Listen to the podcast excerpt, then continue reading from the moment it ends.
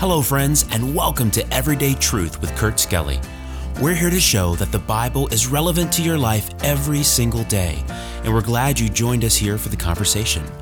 We're studying the book of Romans and learning how the power of the gospel impacts every part of our lives. Now, let's join Kurt for today's episode. Hey guys, welcome back to our study of the book of Romans as we continue in Romans chapter 7 just about midway in the chapter, verse number, well, we'll pick it up at verse number 11. I think we actually ended there yesterday.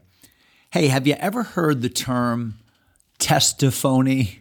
I remember the first time I ever heard that testimony. It's a testimony that you know isn't really true. People get up and give a testimony, but it's they just it's just a, a grandstand. They want to make themselves look good. They want to make themselves the hero of the story. It's really not a testimony, it's a testimony. I love that term. Here in Romans chapter 7, the Apostle Paul is not giving a testimony, he's giving a testimony. Why? Because he's telling the truth about himself and about his struggles and about the struggles that all of us have with sin, with defeat and failure, with the frustration of wanting to live for God, but oftentimes feeling as if we're falling short. Uh, how do we reconcile all of this? And what, what is the answer? Is there hope for victory in the Christian life? And I think you know the answer to that. We've been talking about it.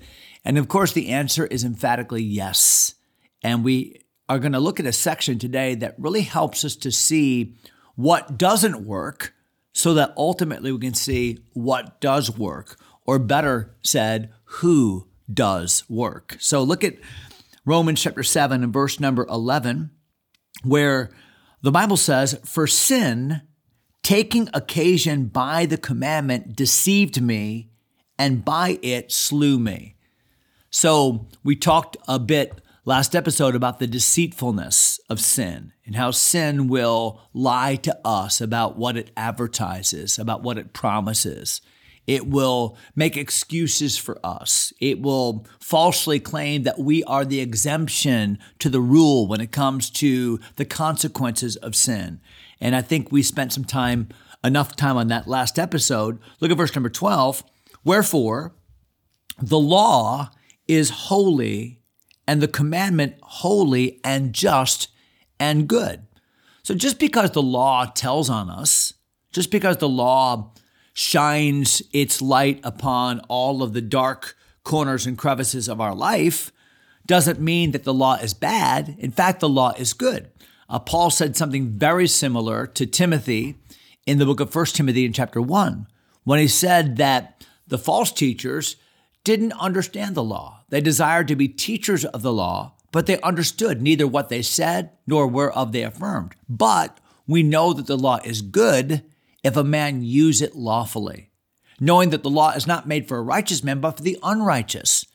And so, what's the point? The point is, Paul said the purpose of the law always was to detect sin, not to reform from sin. The law was never a standard that could be met.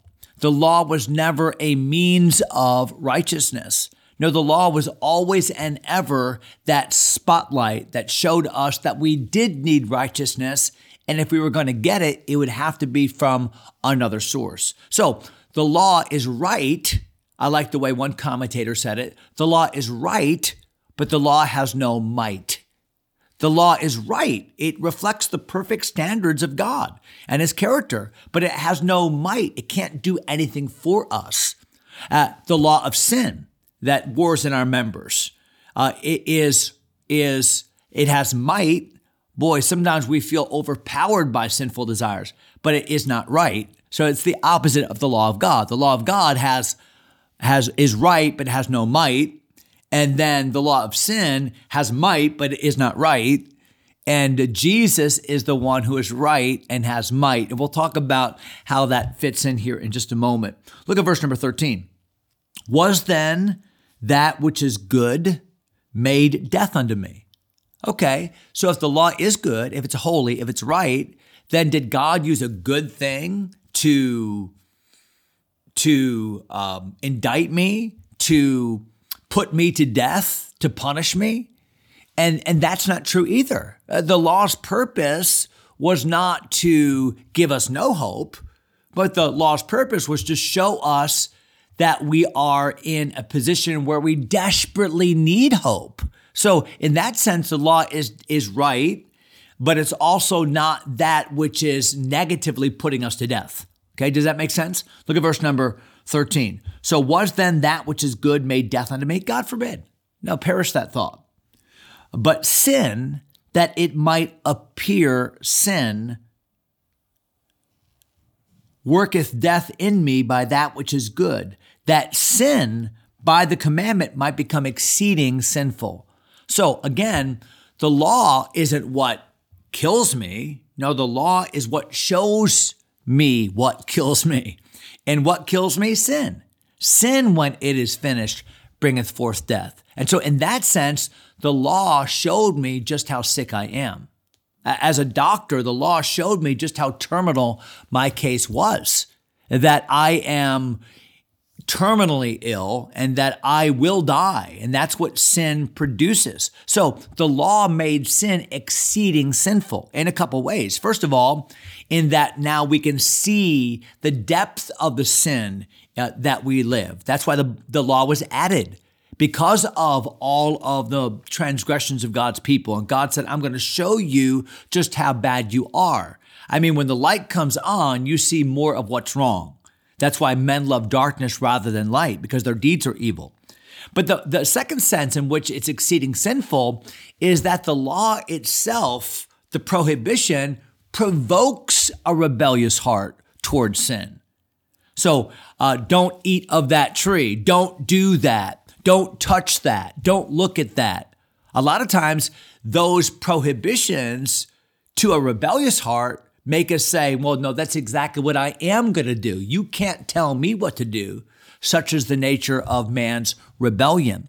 That's why I think a legalistic environment is not accomplishing what it purports to accomplish. You know, people that live their whole life, their whole Christian life, based upon rules based Christianity and um, and punishment and and turning each other in and living by all of these man made rules. That's why ultimately it doesn't work. Why? Because when we are not yielded to the Spirit, when we are not captured by His grace, when we are simply trying to measure up, then there a religious pride forms. But not only that, the prohibition itself becomes almost an incentive to do what you're being told not to do. Okay, for instance, if I said to you, don't think about a big black snake, don't do it. Don't think about a big black snake. Don't think about it. Don't think about it at all. I don't want you to have that in your mind. A big, black, slithering, poisonous snake. Don't think about it. Now, the fact is, by me telling you not to think about it, it's causing you to do nothing but think about it.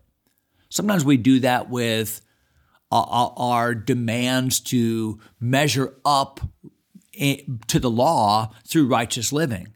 You know, don't look at that, don't look at that, don't look at that, don't look at that. And sometimes the people with the highest standards have the lowest morality.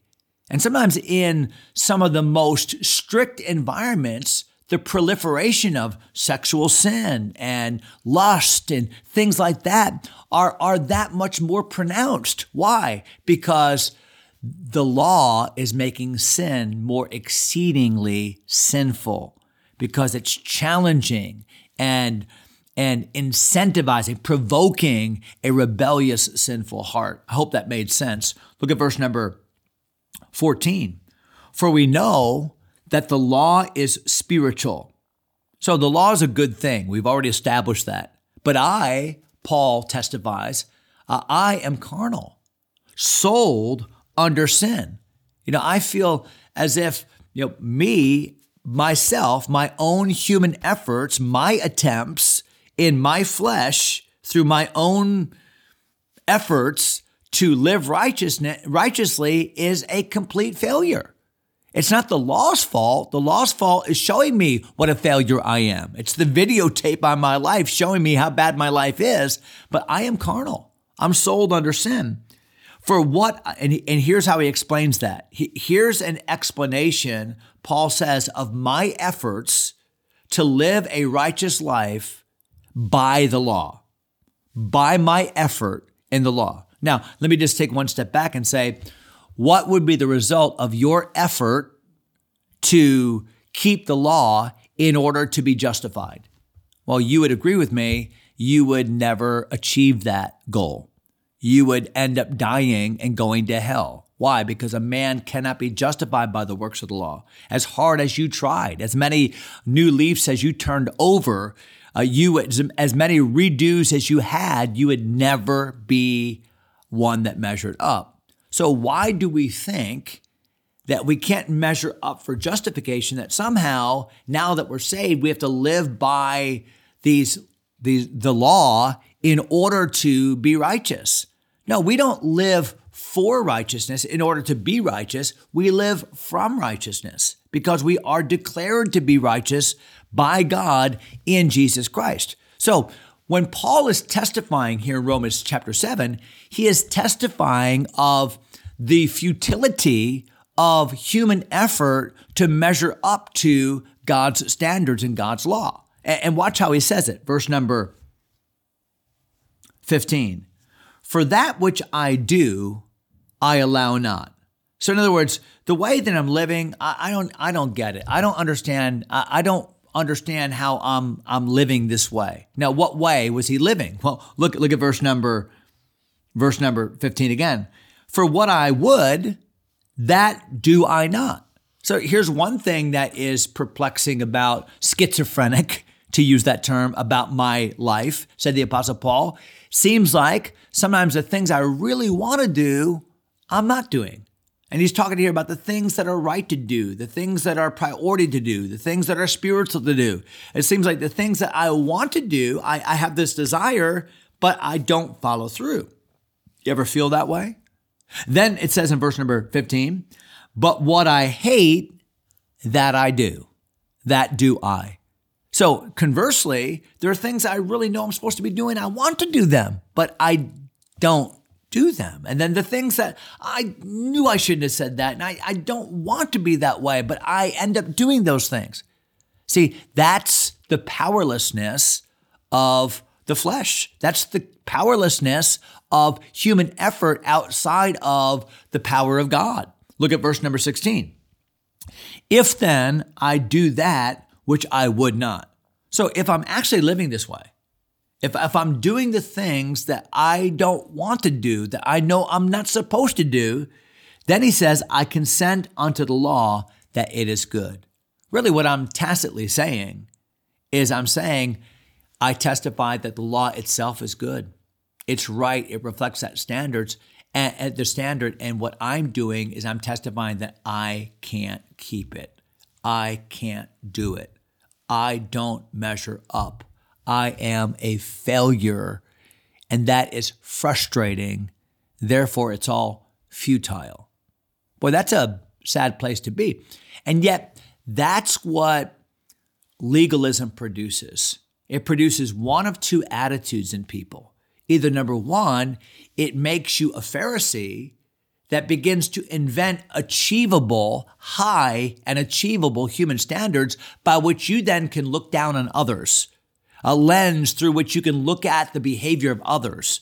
And what does legalistic Phariseeism do, produce? It produces loopholes because you know that you can't really live that way, so you live with loopholes.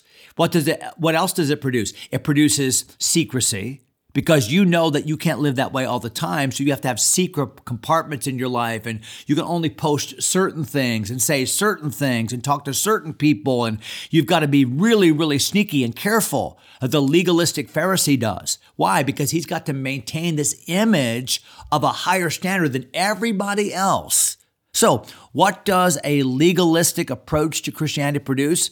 Phariseeism that is both secret and full of loopholes or number two, it just produces desperation. Like, I'll never live this way. Why even try? So I'll just go the opposite way. Why even try to be holy? Why even try to live the Christian life? Why even try to serve God? I'll just kind of, I'm just going to give in to licentiousness. Those are the two ditches, right? Legalism on the right, licentiousness on the left, instead of understanding what true liberty is. And that's where we're going to in this chapter. So I'm out of time. I feel like I just scratched the, scratched the surface, but we're going to come back to verse number 17 next time. We'll work our way all the way to the end of the chapter. And wow, what a powerful end to next podcast. Don't miss it. I'll see you there. God bless you, my friends. Thanks for taking time to listen. If you enjoy Everyday Truth, take a moment to subscribe or share the podcast with a friend. Until next time, God bless.